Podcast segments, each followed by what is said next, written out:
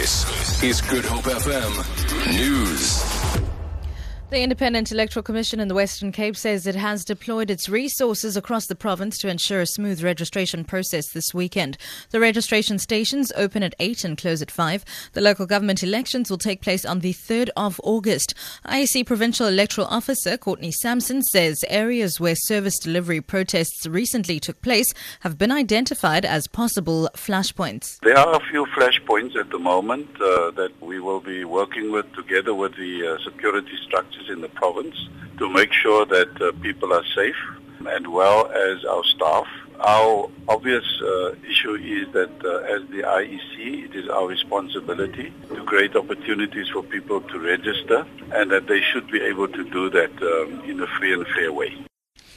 In Limpopo, police say they're ready to provide security to the IEC officials who will be manning voting stations in Vuwani outside Thohoyandou.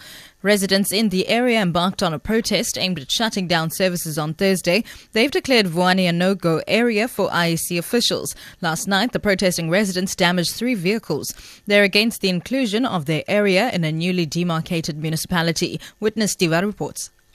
Members of various units, including the Air Wing and members of the Tactical Response Team, are in their numbers to ensure that the IEC officials are protected. Police's Ronel Otto says additional members from other provinces have also been deployed to intensify security in the volatile Vuwani area. Meanwhile, hundreds of police officers have also been sent to Malamulele to welcome the IEC officials before they are sent to over 40 voting stations. Witness Tiva SABC News, Vuwani.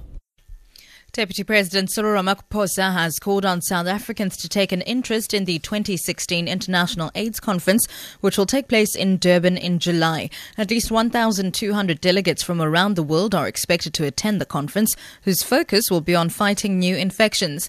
Government, policymakers, activists, and those living with HIV and AIDS will participate in discussions at the conference. Ramaphosa highlights the significance of the conference. It is going to be a huge conference in which we want South Africa Africans to be aware, to participate in one manner or another. And we wish all delegates who will be coming to our country to attend this conference the best as they deliberate on this very important virus. Out of this conference, we're hoping that solutions will be found and finally, small scale farmers in Philippi are calling on the city of Cape Town to reject an application to have a development built on the land where they farm. The Philippi horticulture area produces more than 150,000 tons of vegetables a year. If the private developer is successful, the livelihood of more than 50 farmers could be severely affected. Small scale farmer Nazeer Sonday says he's been farming the area for a decade. This is a big concern for us because you see, as you can see around me, I've only got one acre uh, on which to farm and it's quite difficult to, to make a living um, off just one acre.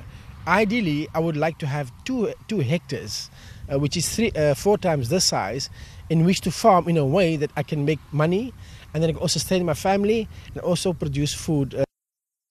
For Good Hope FM News, I'm Sibs Matiela.